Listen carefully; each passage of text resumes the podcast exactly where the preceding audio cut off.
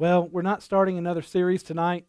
Just uh, felt like God led me back to a, a message I'd preached uh, in 2013 um, uh, to change a few things in, but but I just had been uh, we're looking through some older messages and and came across something I felt like He led tonight. And uh, you know, there's sometimes I may preach on a topic that the temptation from someone in the congregation is feel like, oh, there must be uh, an issue with that somewhere in the church, so that's why pastors preach about it. Well, that's not the case.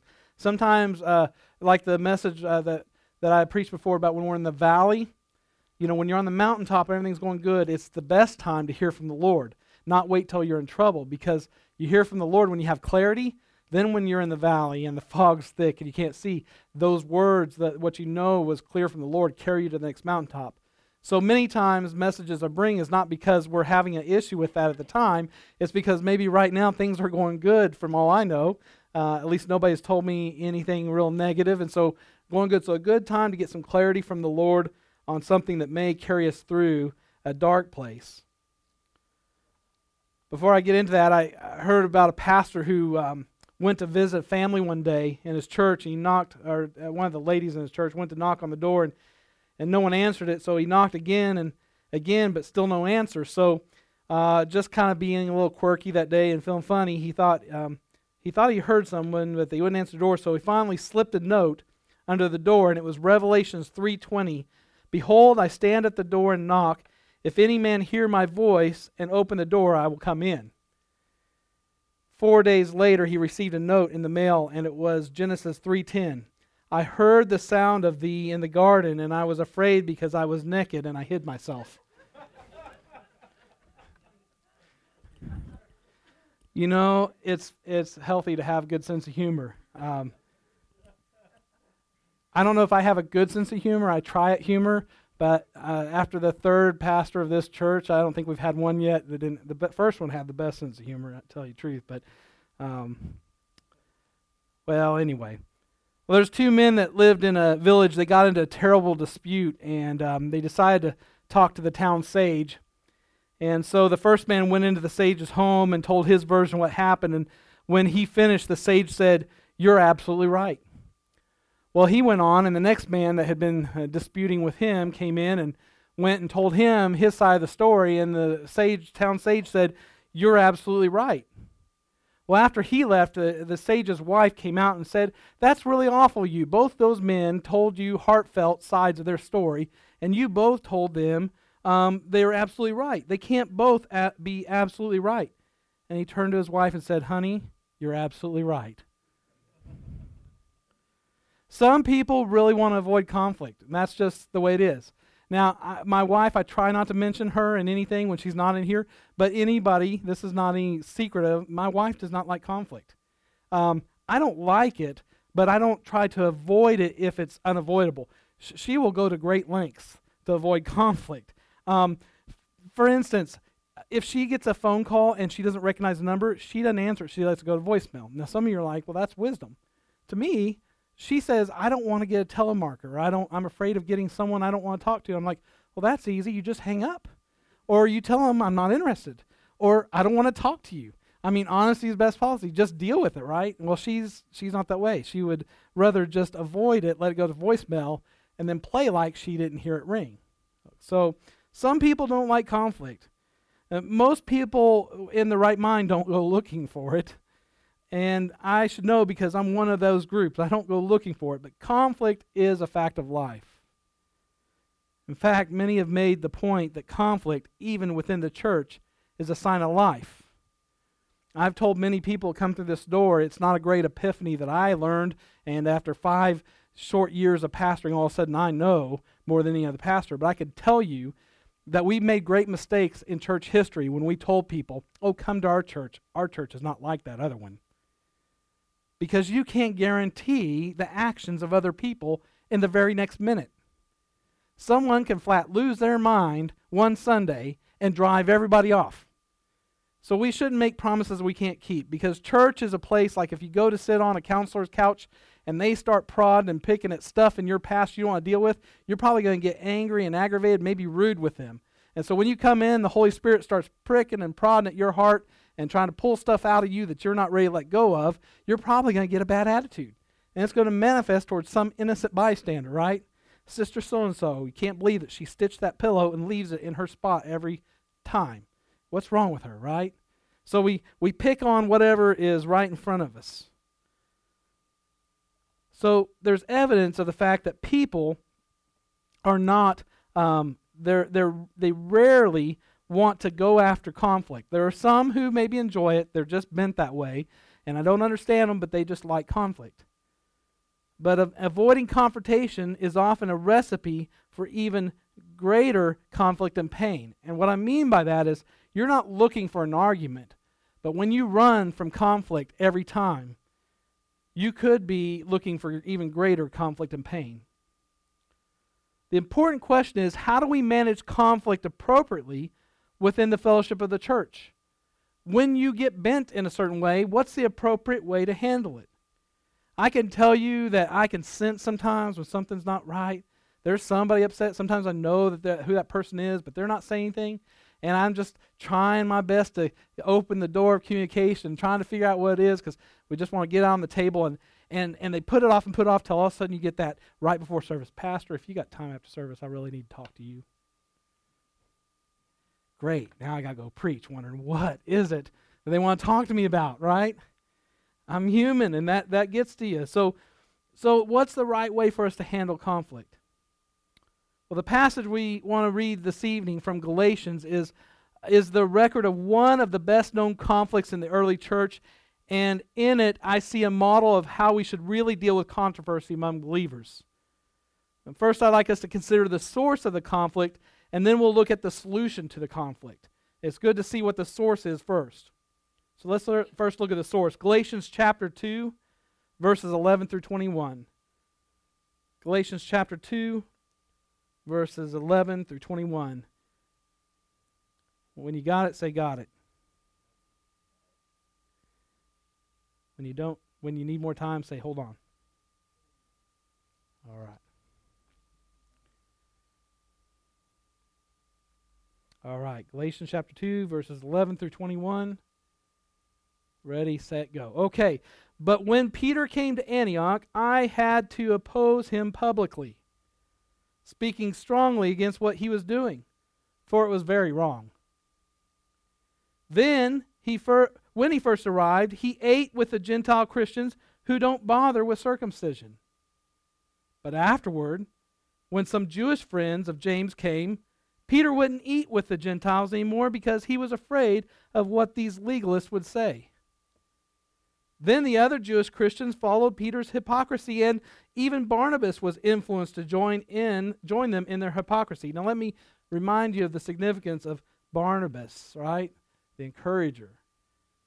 We had another sermon on that. When when I saw that they were not following the truth of the good news, I said to Peter in front of all the others, since you, a Jew by birth, have discarded the Jewish laws and are living like a Gentile, why are you trying to make these Gentiles obey the Jewish laws you abandoned? You and I are Jews by birth, not sinners like the Gentiles. And yet we Jewish Christians know that we became right with God not by doing what the law commands, but by faith in Jesus Christ.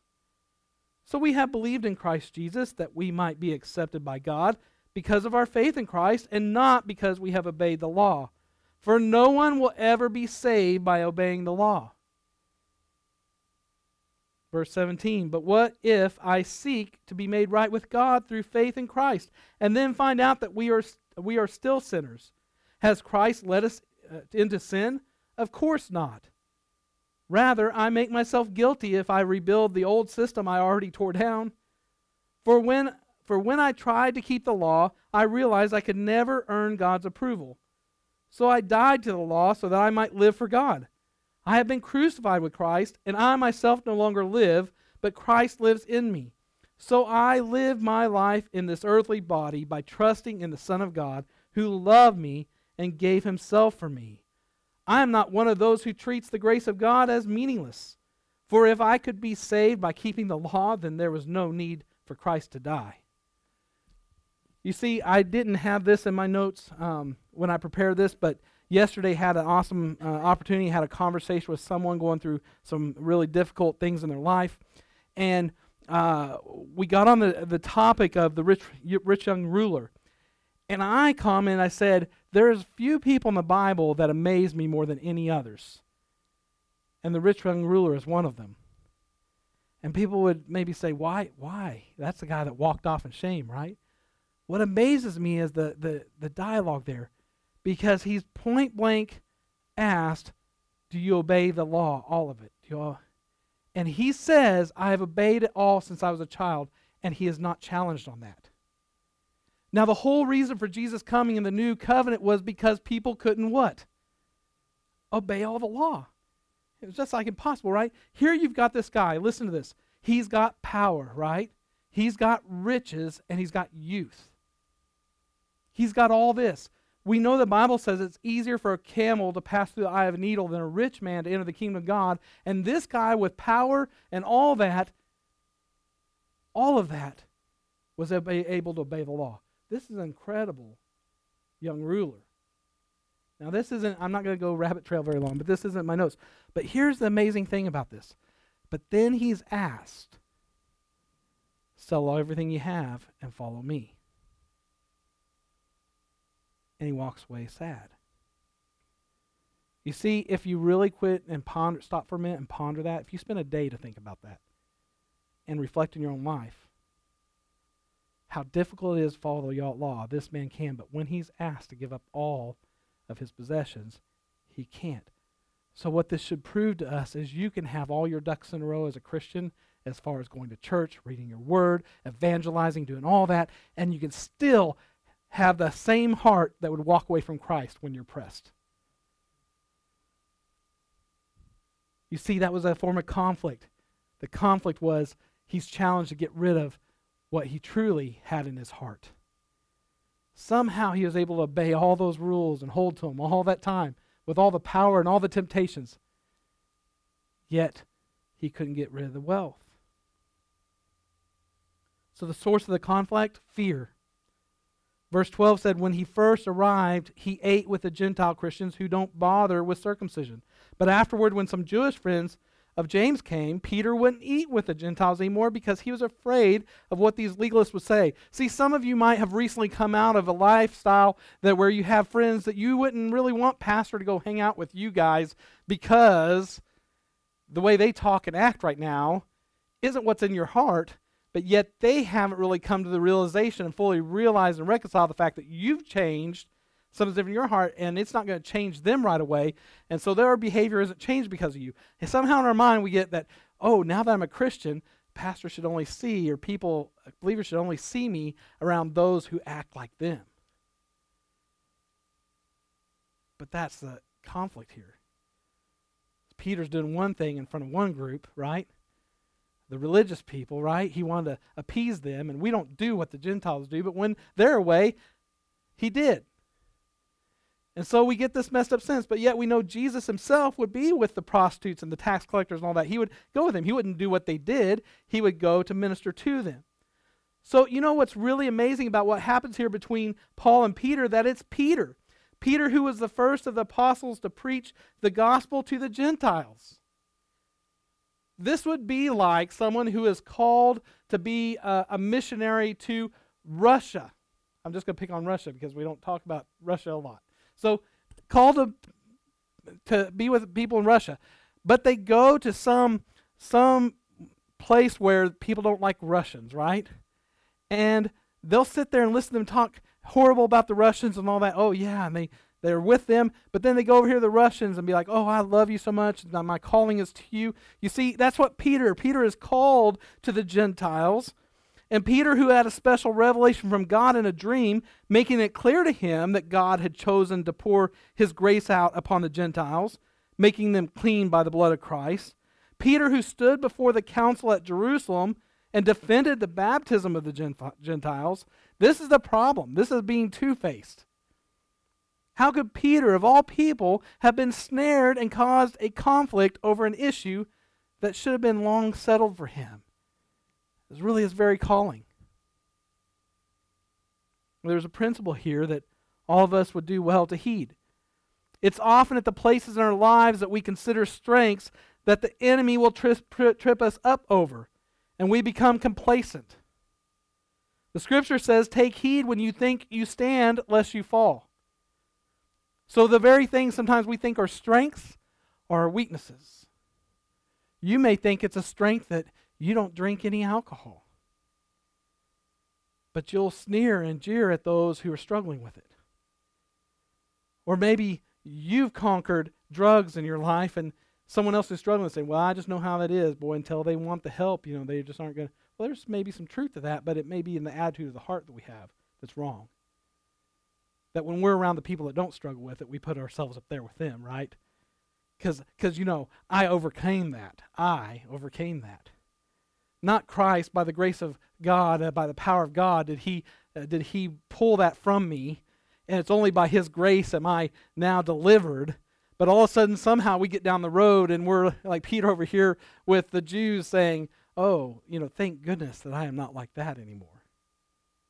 You see what I'm saying? That's that's the conflict. That's the problem. When we before we know it, we we slip into this place where we change our behavior, we change our attitude depending on the people we're around.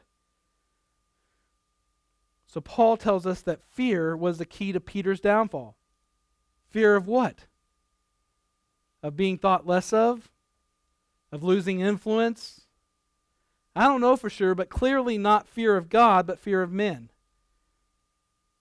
And so in conflict, even today, this fear of what others might think is so often at the heart of conflict. It's motivating the behaviors and the hurtful words that fuel our controversies.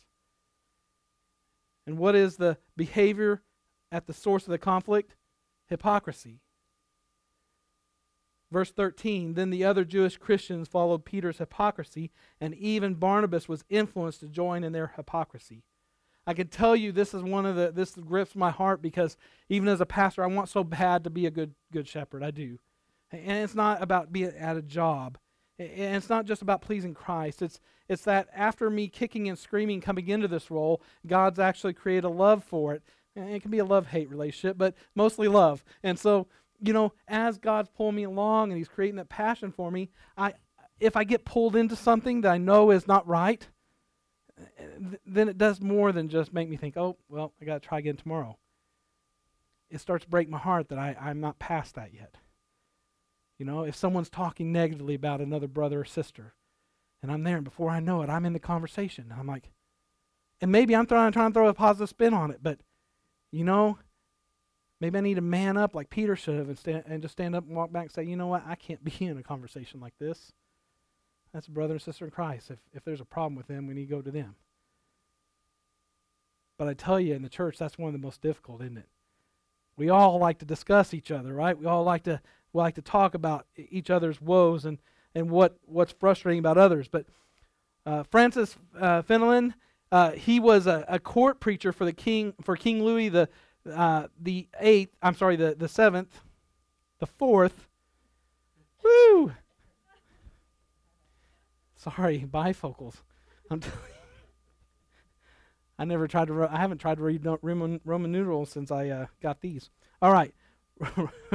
For King Louis, let's try this again. For King Louis the Fourteenth of France in the 17th century, one Sunday when the king and his attendants arrived at the chapel for the regular service, no one else was there but the preacher. King Louis demanded, "What does this mean?" And Fenelon replied, I had published that you would not come to church today in order that your majesty might see who serves God in truth and who flatters the king. It was at that time that the king realized it was not God that they feared and obeyed, but him. See, Peter was not pretending to serve God for the sake of others, but he was pretending that he didn't associate with the non law keeping Gentiles when the law observant Jews came to visit. Imagine the impact of his behavior on these believers. Yesterday they were okay company, but apparently now that the real Christians, the Jewish Christians, were there, they're not worthy. Now, I don't want to step on any toes here, but I will tell you that growing up in the church, a pastor's son, I've had discussions about this. There, there are, there will never be more than two years spread before someone in a church will find some kind of teaching that they feel like is the newest, greatest thing, and that their church needs to get on board with it, and they'll start pushing it to the pastor. And it can come in a lot of forms. It can be something that seems pretty innocent. It, it could be a focus on, on certain things in the Bible. Uh, many times it could be on, on Jewish beliefs. We need to start doing it like the real, true Jewish believers did. And we need to celebrate these festivals. We need to do these things. We you do these things. And, and somehow, it's almost like there is a spirit of this original Jewish belief that back then still carries today where people all of a sudden think it will raise me to another level with God if I'll just perform these things. If I celebrate the Feast of Trumpets, if I do this, if I do that, it'll make me better prepared. And so all of a sudden we want to we want to we want to do these things. Now, there is nothing wrong. In fact, we have some close friends right now that are that are looking into um, messianic Judaism and and wanting to be involved with that. And there's nothing wrong with them wanting to do that and God leading them to that if that's what that, that's what they feel God's leading them. So I don't want to confuse that with that I think it's wrong for us to do any observance of any Jewish holidays. I'm just saying that that we have to be careful that we don't try to separate ourselves from other believers, other Christ followers, and place ourselves in a place like, oh, they are not they are not following the same path that I am so I, I can't eat with them. But then when, when their other friends are away, it's different. So it's hypocrisy. What generally makes this hypocrisy is that the fact that Peter was clearly acting in a contrary way to the belief that he held. It wasn't that he was siding theologically with the Judaizers, he was simply he simply didn't want them to think less of him. He was just wanting to save face with them. So hypocrisy, it's hurtful to people. It discredits the cause of Christ.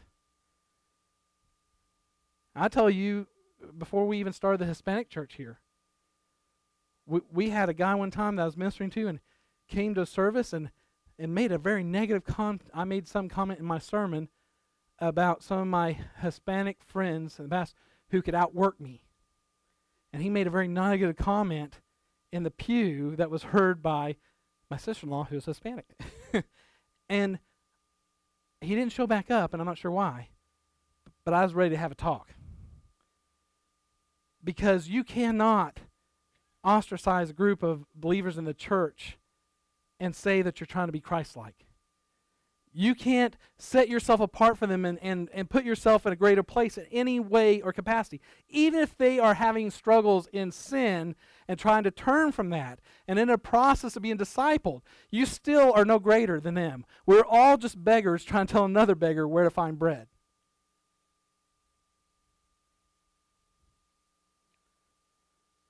There's one final thing in the mix of the source of the conflict it's legalism. And, and this one touches a very sensitive spot of the, the history, the very foundation of New Song. Some of you may not know, but Pastor Jim's vision for this church, one of the very foundational reasons this church was built, was not to be better than any other church here in the area, uh, more so to partner with, but that our culture, our environment would be one that fights hard against religious religiosism, the, the legalism, the, the, you know, you can't wear a hat backwards in church, you know? You can't do this. Those things that aren't biblical, there's, there's no great founding on it. It's just the way someone did church when they're growing up in their culture. And somehow they put it canonized in between Genesis and Revelation, and they couldn't give you the scripture and verse. It's just the way they were brought up and taught, and so they're going to stick to it, even if they have to offend a new believer a newcomer to stand their ground and get their way. And we, we have to actually fight that here. I, I've paid a big price before fighting that very thing to the point it made me physically ill. But I, I will fight it and defend it because it's not about me. That's about what God's wanting to do through New Song. And you know, we didn't start out with any ministry to those that have been in jail or have had uh, struggles in their life. God started sending them here. But now I can see five years later the path in which He took us to make it a place where they could come and feel welcome. There's a few that had to leave. There was a conflict that had to happen. And God had called me to be the shepherd, and the brunt of it needed to fall on me. And so, so you got to understand that what Peter's dealing with here, he is placed in a shepherd-like role. And listen, we as shepherds, we all fail at times. And this is sadly one of his failures here, being spread out for all of us to see for all of eternity.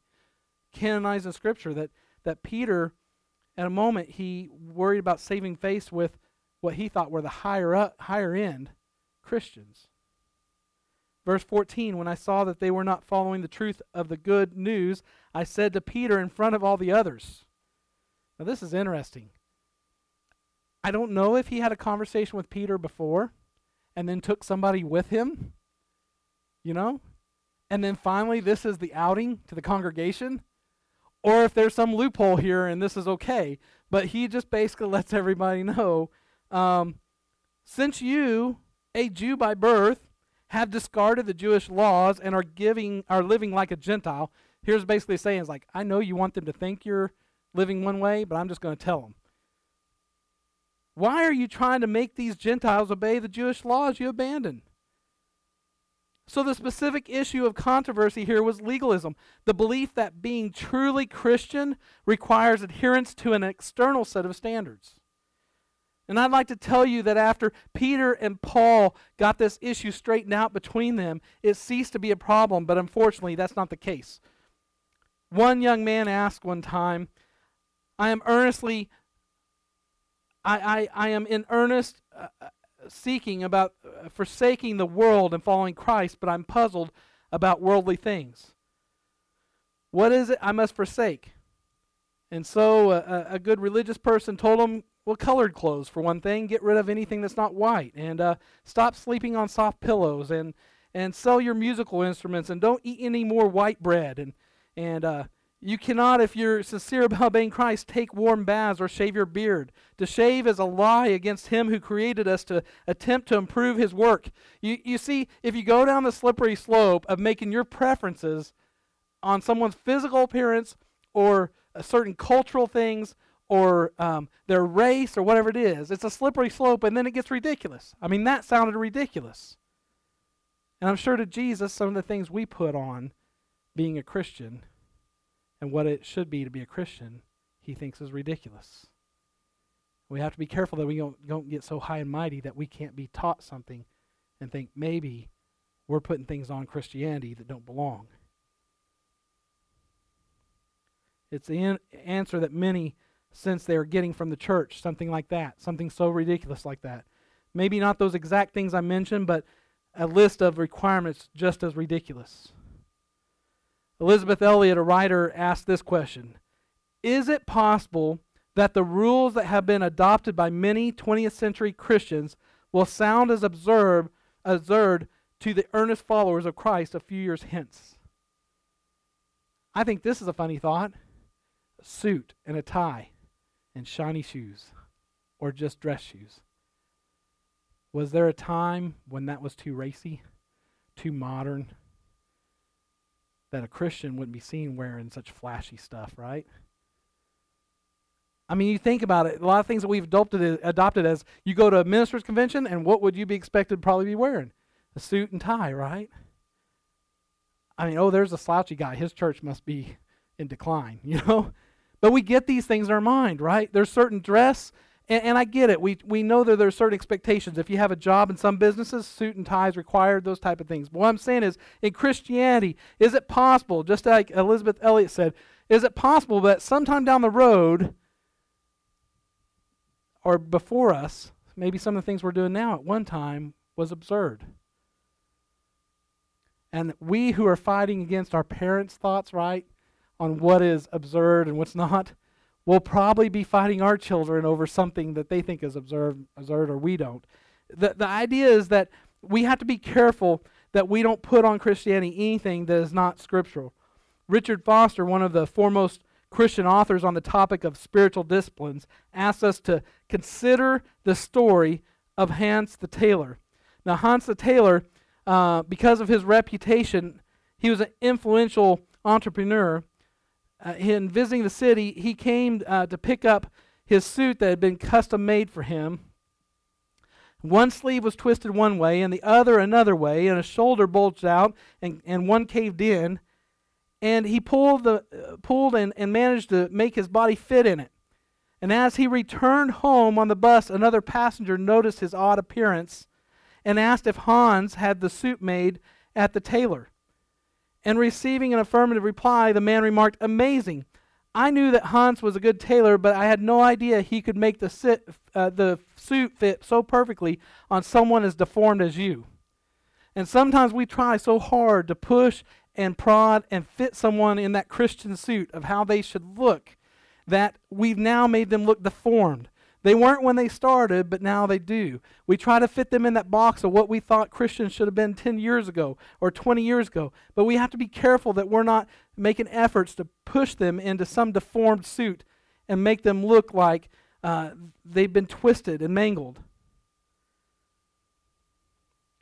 Sometimes it's twisted legalistic standards that we can put on others, which do not come from the heart of God.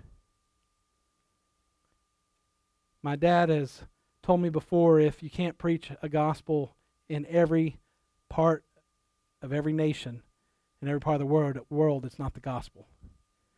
In other words, if you've got a prosperity doctrine and you can't go preach it in the poorest village in Africa, then it's probably not the gospel.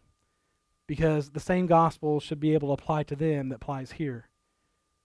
And so if, if your idea of how Christians should dress, and I'm not talking about modesty, now, there's some tribes in Africa that their idea of monastery, I'm sure, is different than ours. And they get away with a lot less.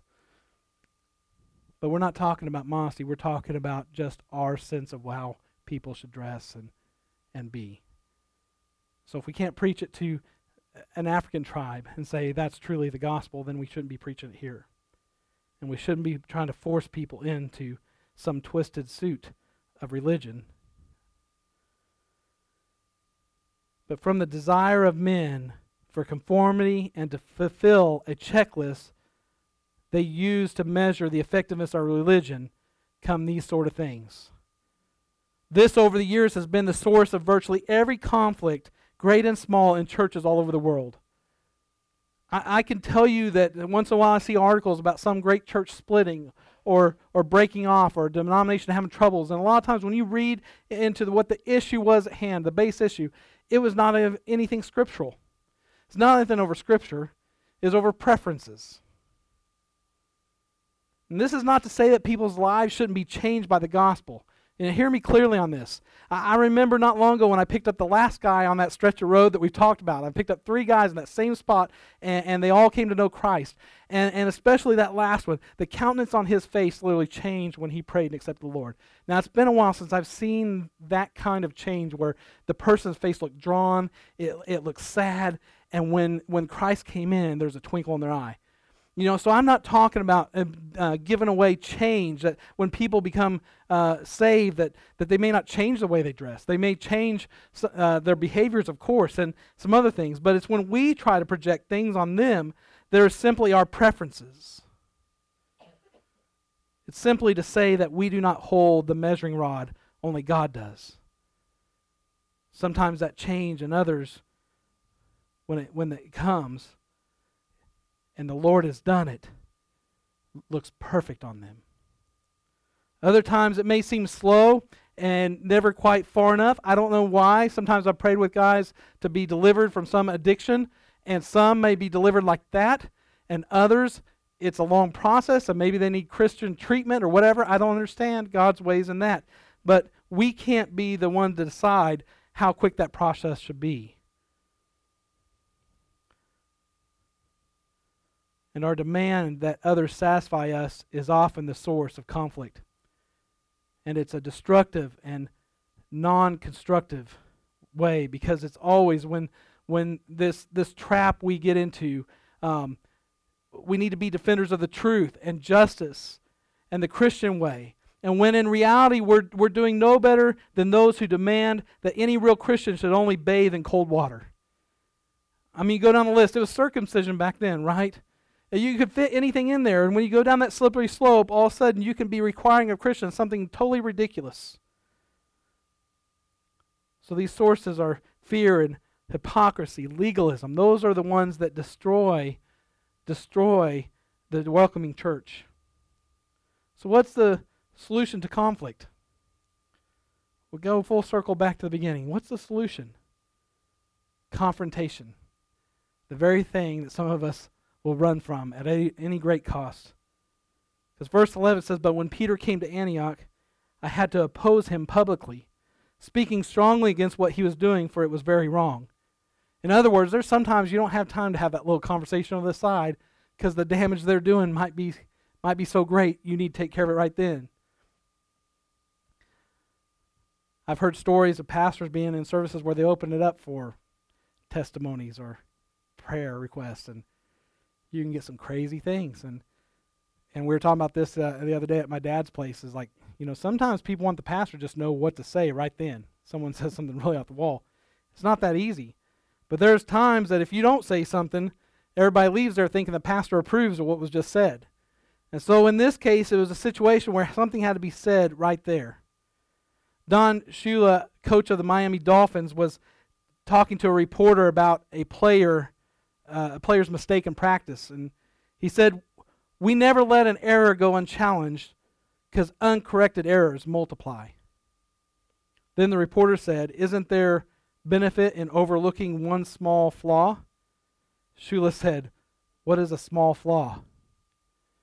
And even though we do, uh, God gives grace uh, for the failures we make, there's times we need to realize that, that what we hold, uh, the challenge to spread the gospel and do it with truth and, and, and do it in, in, in a way that Christ would have us do it, uh, there's not room for error when you're spreading the gospel. You, you can't be preaching a different gospel. What is a small flaw? Well, we can go overboard too. I see that in being a dad with my children. There's times when when I, I jump on them too hard about small things, and there's times when I've let small things go and I shouldn't have, and those errors multiplied. But uncorrected errors do multiply. You've got to face them someday. You can't run from conflict every day of your life. Many of us fear confrontation, but without it, it without confrontation, sometimes wounds fester. Uh, without confrontation, sometimes friendships break, churches split, families split. When there's genuine, genuine problems in the body, we have a responsibility to begin the process of healing by confronting the issue. I can tell you, if I have to ever have a meeting in my office with someone and it's not a positive thing, and I'm the one calling the meeting, there's probably no sleep the night before for me. My guts in knots.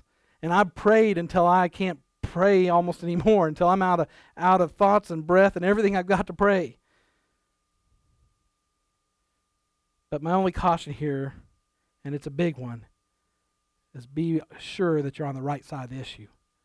I know we think we're all right, but I've had many times where people have said, you know what, I prayed about this, and I realized I was wrong. And they change their stance. And if God convinces them, if the Holy Spirit convinces them they're wrong, that issue's probably dead from then on. You may win an argument and it may come back several times. But if you pray and go to the Lord and He convinces you, the issue is done. So make sure you prayed and searched the scriptures and make sure it's not an issue that is simply a matter of personal preference. Make sure you're not on one on the arguing side of the law against grace. And where there are issues that aren't really sin that are causing a problem for you, pray and ask God to change your heart or to show you a loving way to be a good teacher and example of a brother and sister in Christ. In all cases, confrontation must be done with truth.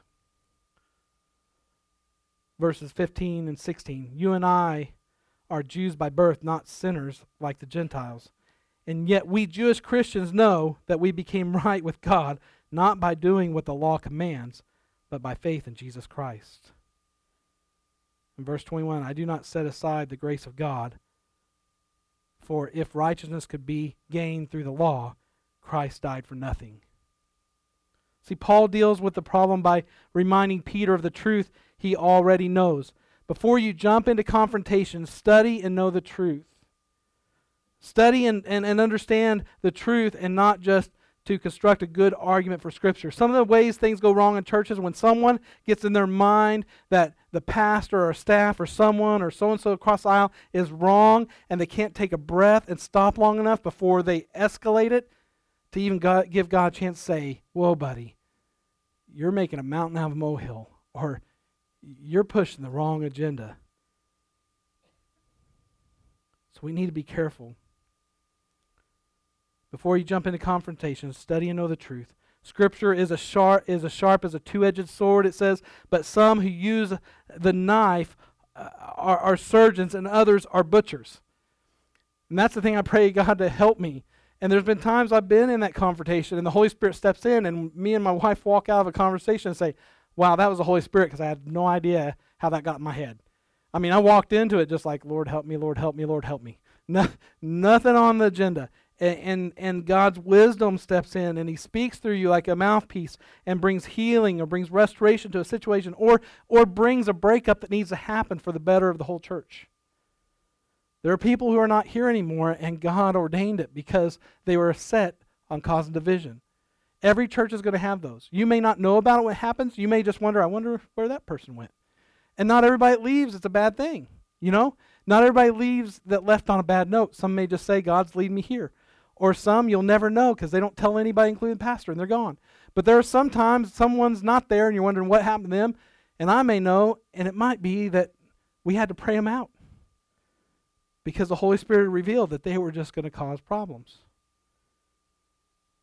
I know of a, a, story of a man who had accomplished great things as far as in worship ministry, had done a lot of great great things through wor- worship and in, big venues, and uh, and basically, in his heart, he felt like he wanted to go and help smaller churches, but his mode of operation was to go for three or four months, slip in late, leave early, and observe for a few months, and then go and offer all his critiques to the pastor for him to change the things that he saw. Now, how do you think that goes over with a pastor? Well, I'll tell you my response. Hey, brother, if you took the time to get to know a few people in this church, get to know their struggles, walk life with them, you wouldn't be so critical. They may not be as spiritual as you want them to be in your mind, but you have no idea what they're walking through. And until you're willing to get in and be a part of the body of Christ instead of a, a, a, an observer looking through a looking glass with your criticism, then we don't have a conversation here. So be very careful about coming with a critical spirit and thinking that you're going to somehow confront a body of believers on something you've observed when you haven't taken the time to walk life with them and get to know anybody. You can sit in a pew for as long as you want, but if you can't remember half a dozen names sitting in the other pews, you have no right to speak on what's going on in that church. You can make all your observations from the, the, the few messages a week or what you think of the pastor or what you see of him or, you know, he's not in the office enough, he's in the office too much, he's, he's not going to the hospital enough, he's there too much or whatever. You can make all those observations you want. But if you don't get out of your seat and you don't be a proponent of the positive change in the church, not by just telling people what's wrong with them, but walking life with them, then you don't have a right to speak. It's kind of along the same idea of, hey, if you don't vote, you don't have a right to complain about who's leading, right? When we confront an error with truth, we must do it according to the scriptural admonition, admon, admonition, ah, can't even speak. You know what I'm saying, to speak the truth in love. So maybe it's not just the bifocals, huh? So if we if we do this, we'll lead with the final step in the solution to conflict when we walk about reconciliation, when our heart is all about reconciliation, there's the key motivator. When your heart is about people coming together, growing in Christ, and that's all that matters to you, then a lot of these other issues get resolved because you'll approach it in a heart of wanting to be that, that person's brother sister in Christ when it's done with. That you love them enough, you want to be around them before it started, you want to be around them after it start, after it ends. 2 Peter 3 15 through 16 says, Bear in mind that our Lord's patience, patience means salvation, just as our dear brother Paul also wrote you with the wisdom that God gave him. He writes in the same way in all his letters, speaking in them of these matters. His letters contain some things that are hard to understand, which ignorant and unstable people distort, as they do the other scriptures to their own destruction. I can't get away with calling people stupid and ignorant. I guess in the scripture you can. But the end of Peter's in the end of his life, Peter looks to Paul not as a rival, but as a dear brother. And he acknowledges Paul's apostleship and the fact that Paul's letters are, in fact, Holy Scripture. And what's interesting to me is people who look at confrontation the right way, receive it the right way, approach it the right way, with a heart of reconciliation, they have lifelong friends. They have lifelong friends. I, I don't, you know, I'm not trying to embarrass my parents, but there, there's one thing I've really not figured out how to emulate that I've seen lived out in front of me in my life. And, and that's some of the people that I, I know and aware of from past pastorates that I'm sure mom and dad had to be very rough on. I mean, had to be very direct. You know, I think some of those are the people that were still f- following after them, staying friends for decades. People want you to hang in there in the rough times. They don't want you to give up just because you had a confrontation. They don't want those type of friends. Not deep down inside. They may not like the confrontation then, but if it's handled the right way, you've got lifelong friends. Confrontation with the truth in a spirit of humility and prayer and love does not div- div- divide, it unites. I not long ago did a sermon we talked about humility, and I don't want to beat that too much, but I want you to keep thinking about that word through 2017. I believe there's a key in that word in what it means and what God meant for it that we're losing in our culture, and I believe there's an open door for the church to reach people through humility because pride is being exalted at a rapid rate, and humility is not. And confrontation approached with humility, you can't do it any better. If you come in with no dog in the fight except for reconciliation, you're going to win every time. They may get mad, you may lose a friend, but in Christ you've won because you've done it with the right heart. Let's bow our heads. Heavenly Father, I thank you, Lord, that um, right now this bit of time, and as far as I'm aware, we, we don't have confrontation going on. We don't have anything um, that that we have to worry about in this matter. But God, we know that right now, while things are clear, that there'll be a time, Lord, because we just know in this fallen world that it comes from time to time, that we'd all be prepared to deal with with confrontation, Lord. That it be done in the right way, and and Lord, especially when it pertains to ministry and to our calling, Lord, and, and to reaching others. Lord, we're not afraid to stand for, for what is right but do it with a sense of humility, with reconciliation in mind. And, and God, that we wouldn't uh, approach it two faced, Lord, that we wouldn't try to put ourselves above others, Lord, and, and act one way in front of one group and another in front of another. But God, we'd understand that everyone is in process. Anyone who has accepted you as their, uh, you as their Lord and Savior, that we're all in a process of sanctification. And Lord, that we can't pass judgment, Lord, just because someone still struggles when we've you've been gracious to deliver us. Lord, I just pray that you keep this church strong in unity, in one mind, one heart, Lord. God, guide me and direct me as a shepherd to keep the unity of this body, even through confrontation. We thank you for it in Jesus' name. Amen. Amen. All right. Thank you for your patience with my uh, stumbling tonight, but uh, God bless you. And uh, keep in mind, I think ladies' Bible study was last Tuesday, so uh, we should resume men's Bible study the end of this month. Uh, Brother Blankenship should be picking up again with that. Love you. Have a good night.